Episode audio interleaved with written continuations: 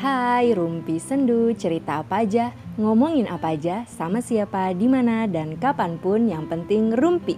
Tapi sendu, biar syahdu gak kalah sama malam minggu. Apa pun itu, aku sayang kamu. Udah sebulan lebih loh kita gak bertegur sapa sobat sendu. Kamu gak ngerasa kehilangan aku? Gak ada gitu yang galau-galau menunggu kabar dariku? Hah? Semoga uh, belum pada lupain aku ya, soalnya aku cengilian butuh tati tayang mm. oke kita serius ya um, pernah gak sih kalian diginiin nih sama seseorang Selamat malam sayang, gimana nih aktivitas kamu hari ini? Jaga kesehatan ya, aku nggak mau kamu sakit. Kamu harus sehat, nanti kalau kamu sakit aku nggak bisa nyakitin kamu lagi dong. Jaga diri baik-baik ya, jangan bandel, jangan toel-toel pantat orang. Jangan ngejambak ibu-ibu di jalan, apalagi cuit-cuitin anak gadis. Selain sehat, kita juga harus sopan sayang. Ingat ya, ini aku sayang loh sama kamu. Makanya aku cerewet kayak gini, dengerin loh ya. Awas loh ya, aku nggak suka kalau kamu cuek sama aku. Iya. Yeah. kalian pernah nggak sih digituin dan uh, seneng nggak sih gitu loh digituin? Ngerasa di ngerasa disayang atau malah apaan sih? Ganggu banget nih orang gitu kan. Soalnya kan ada orang-orang yang seneng banget dikasih perhatian lewat kalimat-kalimat kayak gitu ya kan. Sampai yang tadinya nggak suka akhirnya jadi suka karena ah dia perhatian gitu. Dan katanya itu tanda cinta. Nah ada juga yang maunya langsung dielus aja. Eh ngomongin soal elusan ya cocok banget dong say malam ini kita bakal ngebahas soal sentuhan. Aw, aku suka topik yang menggigit. Oke langsung aja lah ya. Daripada kebanyakan aw-aw ntar disangkanya Mulan Jamila say kita uh, pasti pernah disentuh dan menyentuh dong ya entah itu sengaja atau enggak entah itu ke orang yang kita kenal atau enggak pasti tiap sentuhan punya maksud masing-masing nah Rumpi Sendu kali ini akan ngebahas tentang makna sentuhan dengan judul Sentuh Aku Bang Sumpah ya, judul ini ngerusak citra podcastku selama ini gak sih? Halah gaya lu marfuah uh, jadi segala ngomongin citra hand body kali ah. Jadi tuh uh, ada beberapa sobat sendu yang ngasih saran ke aku katanya supaya banyak yang ngeklik podcast aku aku harus bikin judul yang bikin orang tuh pengen ngeklik gitu. Cuma aku tuh nggak jago ya. Jadi menurut kamu nih judul kayak gini kira-kira orang pengen ngeklik atau pengen nampol? Jadi aku mm, mau uji coba kan buat malam ini. Kalau emang pendengarnya tiba-tiba jadi seribu mungkin judul-judul selanjutnya akan jadi kayak artikel gitu ya. Kayak yang inilah makna sentuhan. Awas nomor tujuh bikin kamu kejang-kejang. Eh jangan ah jangan ya. Cukup. Sentuh aku bang. Langsung aja deh kita omongin soal topik kita kali ini. Studi dalam sentuh menyentuh itu disebut haptika. Jadi Haptika ini pesan nonverbal dengan menggunakan sentuhan untuk mengungkapkan perasaan dan sentuhan ini perilaku nonverbal yang multimakna. Bayangin, uh, hanya dengan sentuhan kita bisa mengungkapkan sesuatu yang sulit banget buat kita ucapin kayak ketika teman kita lagi berduka, kita bingung mau ngomong apa karena takut bakal jadi nyakitin hati dia kan. Cuma dengan sentuh pundaknya dengan lembut sebentar aja yang berduka bisa ngerasa lebih baik dan tahu kalau kita itu ada buat dia. Terus kayak hmm, di drama-drama Korea tuh kalau lagi berantem pasangan yang nggak berhenti marah atau nangis langsung dipeluk aja tiba-tiba semuanya jadi hening romantis terus langit berkilauan dan mereka hidup bahagia cie. Selain yang enak-enak sentuhan juga bisa berupa pukulan kayak yang pukul-pukul manja ya kan? Banyak riset membuktikan uh, kata buku yang aku baca loh ya buku ilmu komunikasi dari Pak Deddy Mulyana. Jadi riset membuktikan kalau orang yang berstatus lebih tinggi itu lebih sering menyentuh. Sentuhan bisa diartikan juga sebagai kekuasaan. Guru menyentuh murid orang tua menyentuh anak kiai menyentuh santri sementara yang status sosialnya lebih rendah itu biasanya jarang menyentuh duluan. Gak pernah kayaknya ya ada murid yang ngelus pundak gurunya atau karyawan nyapa bosnya sambil nepuk lengan gitu atau kiai lagi sedih terus kita elus-elus kepalanya. Ya Allah kagak mungkin banget kan coy. Istighfar lu songong amat yang ada digituin kan. Eh aku juga uh, coba gitu beberapa minggu lalu ngelus pipi ibu aku. Terus aku diomelin katanya aku nggak sopan nggak punya adab lu ya. Songong banget jadi anak lu songong. Berarti valid nih buku ya kan? Kita tuh emang harus uji coba ketika mempelajari sesuatu say. Ya tapi nggak gitu juga sih. Nah kalau dalam interaksi sosial antara perempuan dan laki-laki itu laki-laki yang lebih sering nyentuh perempuan, sedangkan perempuan lebih mudah untuk menyentuh perempuan lain dan anak-anak. Aku nggak mau bilang itu sebagai bentuk kekuasaan, tapi lebih ke bentuk e, didikan orang tua yang seringnya kita tahu kalau anak laki-laki ketika kecil seringnya diajarin untuk bersikap baik ke teman perempuannya. Misal lagi kumpul-kumpul anak laki biasanya disuruh ayo nak rangkul atau digandeng itu teman perempuannya yang kayak gitu gitulah niatnya buat uh, supaya anak laki bisa uh, menjaga gitu menjaga teman perempuannya. Sementara kalau perempuan kita melihat dari ibu yang sangat sayang terhadap anak-anak dan dan didikan bahwa sesama perempuan harus saling menyayangi gitu. Jadi lebih mudah untuk berpelukan satu sama lain gitu. Nggak pernah juga kayaknya laki-laki langsung meluk perempuan yang nggak deket banget gitu di depan umum kecuali dia sedang melakukan pelecehan ya kan? Sementara sesama perempuan dan sesama laki-laki bisa saling memeluk ketika ada masalah meski mereka nggak terlalu kenal gitu. Jadi sebagai bentuk dukungan gitu. Sedangkan kalau nggak terlalu kenal dengan lawan jenis pasti lewat tatapan yang hangat atau senyuman semangat gitu karena punya batasan kan Cuma bukan berarti perempuan gak bisa nyentuh laki-laki. Bisa banget dong say, karena sentuhan ini juga digunakan untuk strategi komunikasi. Sentuhan juga bersifat persuasif. Contoh penting ketika kamu mau ngutang sama teman kamu, coba buat sentuh dia. Kemungkinan besar dia akan lebih merasa gimana gitu ke kamu. Gimana ya? Kesel kayaknya, ngutang mulu nih orang. Terus uh, ketika kamu lagi berantem sama pacar kamu, coba kamu ngomong sambil pegang tangannya atau adain kontak fisik gitulah. Itu akan lebih mudah buat dia memaknai pembicaraan. Iya. Tapi kalau emang lagi panas banget, ada baiknya menghindar dulu sebentar ya kan.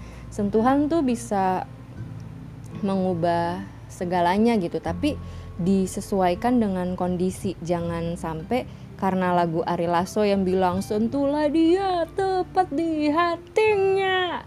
Dia akan jadi milikmu selamanya gitu. Terus uh, lo pegang tuh dada perempuan dengan harapan dia jadi milik lo selamanya. Ya ngaco aja lo jangan ngadi-ngadi dah. Bedain mana sentuhan respect mana sange. Ya Allah bicara apa aku? Jadi dulu aku uh, sering dengar curhatan teman-teman aku yang cewek tiap mereka berantem sama pacarnya tuh biasanya marah-marah lewat chat atau telepon. Tapi begitu ketemu biasanya marah itu hilang. Aku tanya dong diapain tuh? Kok kok bisa uh, apa kok bisa gitu marahnya hilang? Gitu.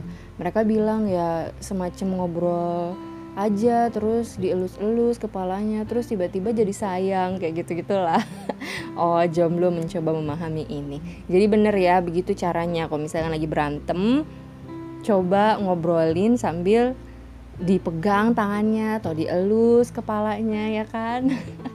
Cowok sepertinya lebih memahami makna sentuhan ini ya. Dulu aku e, pernah di kampus e, aku bantuin kakak senior aku ngerjain skripsi kan. Dari mulai nulis latar belakang sampai dia lulus sidang tuh. Nah pas itu kita lagi ngumpulin skripsinya karena udah selesai. Mungkin dia seneng banget kali ya akhirnya bisa lulus kuliah gitu kan setelah melewati belasan semester.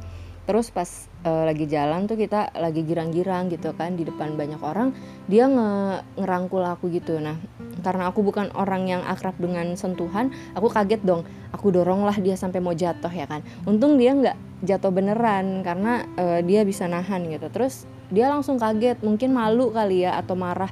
Dia bilang ya Allah lu kenapa sih kok kayak jijik banget tiap mau gue sentuh? Emang gue kenapa sih? Gitu kan. Jadi tuh uh, dia tuh ganteng wangi. Kalau aku jalan sama dia tuh pasti banyak cewek yang ngeliatin aku sampai kayak kayak kayak kayak kayak, kayak gimana gitu.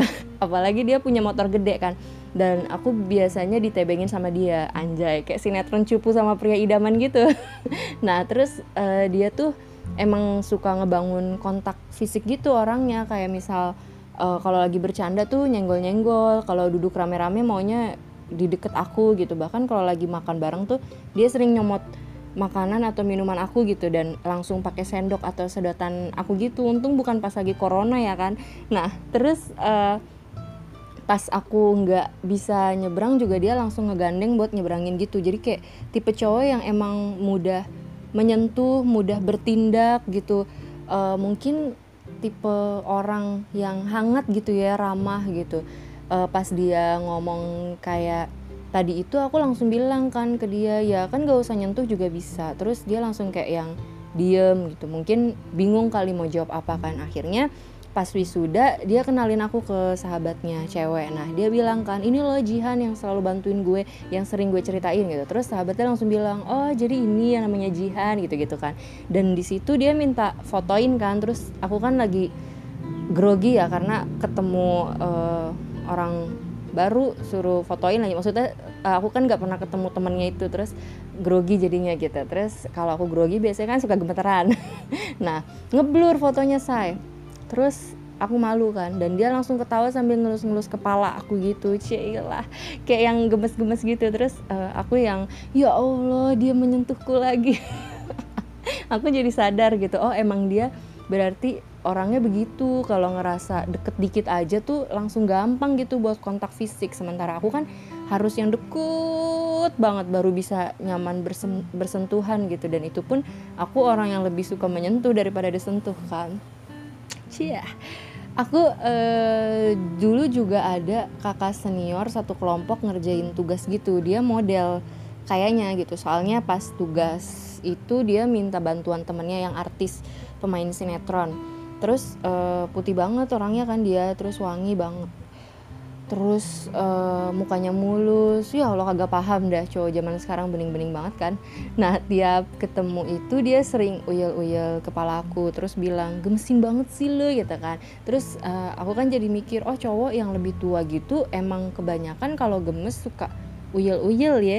Coba kalau cewek gemes sama cowok yang lebih tua jarang banget bisa uyel-uyel. Harus ada status dulu atau yang deket banget gitu kan baru bisa melakukan hal yang kayak gitu gitu kan.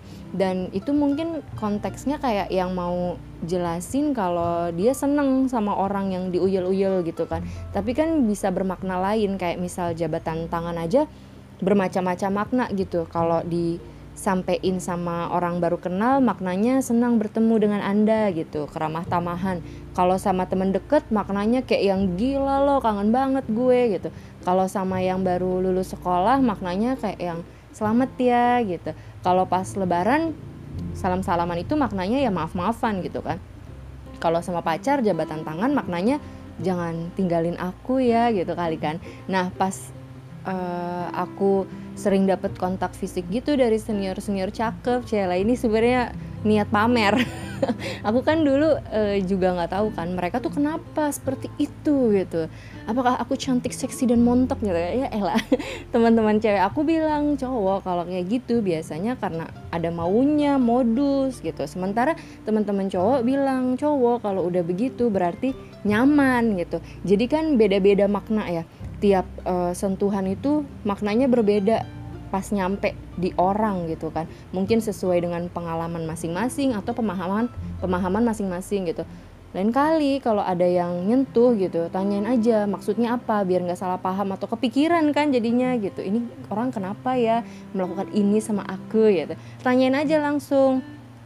Tapi kocak juga gitu kalau misal kita nih dielus-elus gitu ya kepalanya. Terus tiba-tiba kita nanya sorry maksud lu ngelus-ngelus kepala gue itu apa ya? Pasti kan jadi aneh ya rasanya terus bisa jadi dia malah jawab soalnya lu mirip anjing gue ya kan? Pedih. Jadi terserah deh baiknya tuh ditanyain atau enggak ya? Apa tetap aja gitu mikir oh ini maknanya ini gitu. Jadi kita maknain aja sendiri kita yang pusing sendiri ya kan?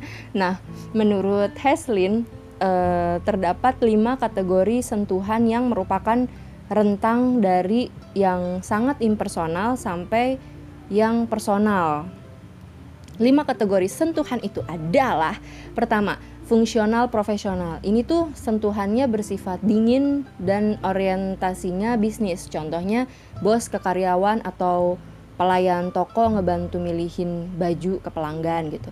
Yang kedua, sosial sosial sopan. Ini tujuannya untuk membangun dan memperteguh harapan kayak yang udah aja gitu, emang praktek sosialnya begitu, harus sopan pas ketemu orang berjabat tangan gitu.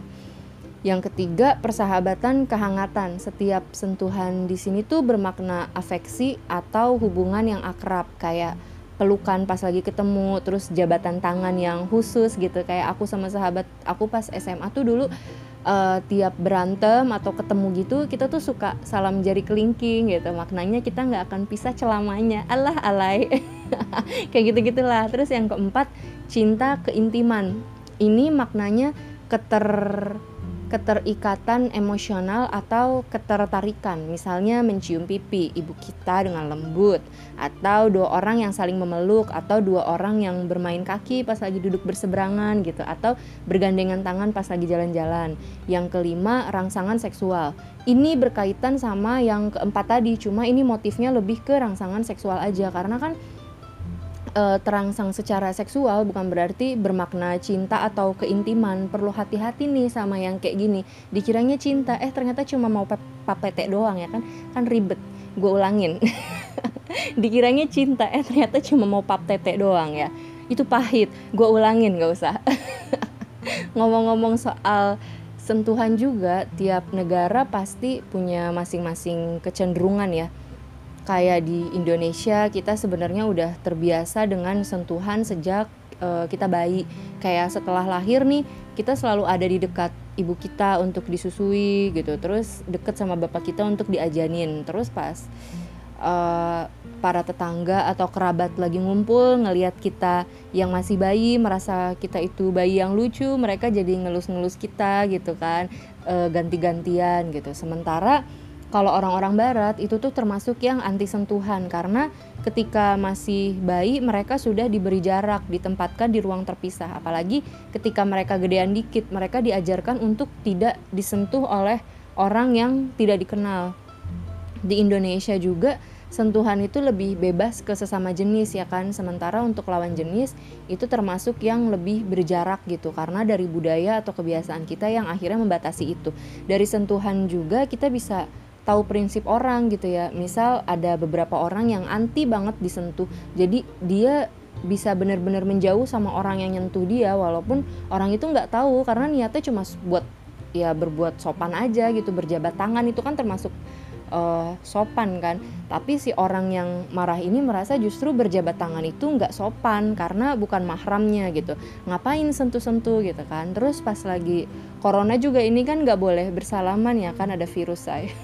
Ngomong-ngomong soal bersalaman dulu juga tuh pas aku SD ya ada guru cowok yang kalau salaman itu ke anak-anak cewek pasti telapak tangan kita tuh dikelitikin. Sedangkan ke murid cowok tuh biasa aja. Jadi kita para anak-anak cewek ini berpikir dong bahwa tuh guru genit gitu. Ngapain orang salim malah dikelitikin gitu kan telapak tangannya. Jadi uh, kita sebagai anak perempuan hati-hati gitu sama guru yang seperti itu. Atau ketika salaman terus dikelitikin ya kita langsung cepet-cepet ngelepas. Ntar dia keenakan lagi ya kan. Nah terus pas aku SMA gurunya beda nih salimnya. Jadi digenggam kenceng banget terus diayun-ayun keras gitu. Kebetulan ini guru olahraga jadi kayak sesuai gitu jabatan tangannya itu uh, bermakna semangat olahraga. Jadi tiap mau salim tuh harus persiapin diri dulu biar nggak loyo karena sakit jabatan sama sama guru itu gitu yang kayak digenggam banget keras terus di ayun-ayun kayak bener-bener semangat semangat gitu kan. Terus ada lagi nih kayak uh, saudara aku yang kalau salaman tuh pasti tangannya dicium. Saudara aku sama ada dulu teman aku juga tangan kalau misalkan jabatan tangan sama dia tuh pasti tangannya tuh dicium kayak uh, gimana ya salaman nih terus dilepas kan. Nah abis dilepas itu dia nyium tangannya sendiri itu yang bekas salaman sama kita gitu. Buat orang yang nggak paham pasti kan ngerasa bingung ya kok dicium memang tangan gue bau amis apa gitu kan. Padahal itu kan kebiasaan aja sama kayak di beberapa pesantren juga begitu kan. Dan kebetulan saudara aku tuh emang pengurus pesantren. Jadi mungkin emang kebiasaan di pesantren gitu kali ya salamannya. Kalau aku sama ibu aku dari dulu tiap salaman itu pasti tangan bekas salamannya langsung ke dada cie jadi kayak disimpan di hati anjay. Beda-beda tiap orang kan salamannya sama kayak uh, beda juga orang buat memaknai sentuhan gitu nah aku dulu pernah sama teman kantorku dia kan resign terus yang ceritanya perpisahan gitu kan dan dia megang tangan aku lama banget gitu sampai pas aku pulang abang ojolnya bilang itu pacarnya ya mbak? Aku jawab bukan gitu. Terus si abang itu bilang lagi oh dia naksir tuh sama mbak. Terus aku nggak percaya kan kata bang ojol cowok kalau nggak bisa ngungkapin perasaan emang gitu gitu kan kata dia. Aku antara percaya dan nggak percaya kan karena manusia kan cuma bisa berprasangka apalagi temen kantor aku kan udah punya pacar gitu. Lagian bang ojolnya bisa jadi cuma so tahu kan mungkin karena butuh obrolan gitu jadi mulutnya iseng banget biar ngomong gitu kan di jalan. Nah jadi kayak apa ya setiap sentuhan tuh kan selalu punya makna tapi nggak semuanya bisa kita pahami kecuali yang umum-umum aja ya kan kayak salaman pas ketemu jabatan pas lagi ngasih selamat gitu tepukan di lengan kayak gitu kan. Nah kalau kalau salaman perpisahan tapi digenggamnya lama banget kan cuma dia dan Tuhan yang tahu maksudnya. Apalagi pelukan sama ciuman itu lebih rumit lagi ya kan? Karena ada loh orang yang bisa nyembunyiin perasaannya saking pinternya sentuhannya dia itu bermakna ganda cia. Dan ada juga orang yang rese. Jadi dia nyium orang tapi bukan bermakna kedekatan. Nah yang dicium udah baper duluan kan kayak di film NKCTHI itu si Kale nyipok bibirnya Awan dikiranya karena cinta. Ternyata tanda persahabatan doang. Lah kocak lu. Itu kalau gue yang dicipok gue tiup ubun-ubunnya biar tobat. Sembarangan banget jadi orang. Punya mulut main sosor baik. Selaja gue asli dape nampol gue tuh. Ya gitulah. Sabar bu sabar. Ayo kalian para pemendam perasaan gak usah dipendem. Sampaikanlah jangan takut menyatakan perasaan. Karena kan nyatain doang. Yang penting percaya diri. Terus ya harus siap menerima segala konsekuensi kan. Jangan cuma karena takut ditolak takut sakit hati akhirnya mendem terus sampai diare datu mencret mencret kan repot. Semangat lah ayo ayo semangat semangat semangat. Jangan sampai juga kayak si awan udah suka sama si kale deket banget udah ngarep dicium jadi tambah ngarep. Eh ternyata dianggap sahabat aja say. Kapok loh. Ya kan?